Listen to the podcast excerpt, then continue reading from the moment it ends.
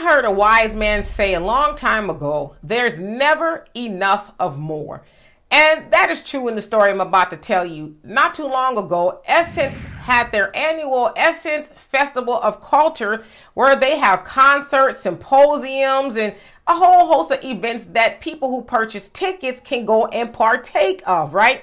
Well, they got wind that another event was taking place locally and they decided to get their big bad lawyers to shut them down with a cease and desist. Now, Essence evoked a law called the Clean Zone Law that basically says if there are other events competing near an event, I guess that was already supposed to be there, they can be shut down. Now, Baldwin and Company and Lit Diaries LLC, those are both book companies, along with Baldwin and Company being a coffee shop, they were going to have an event, right? I'm imagining talking about books or selling books and things like that. So they were ordered to shut down. Now, Darnell DJ Johnson, who owns uh, Baldwin and Company, said it's very disheartening and I agree with him.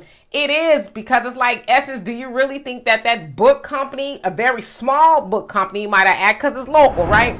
Do you really think they were gonna take money out of your pocket? And the other thing is that bookstore belongs there, right? It's it's a fixture there. So Essence comes in, I guess, a couple of times a year, maybe one time a year, and they do their thing and they leave. And so it's like, I guess for that time that they're there, which it sounds like it's a Friday through a Monday they want to suck all the resources out of there and not leave any crumbs at least for the black owned businesses that are there. Now, I should say that Essence is owned by a uh, black man, Mr. Dennis.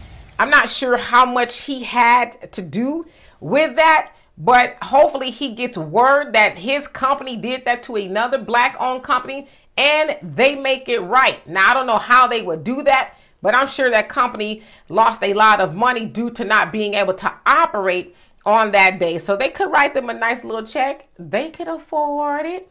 Y'all tell me what you think of this. And for more insightful commentary, please subscribe to this channel and my channel, The Demetra Kaye Show, here on YouTube. Peace.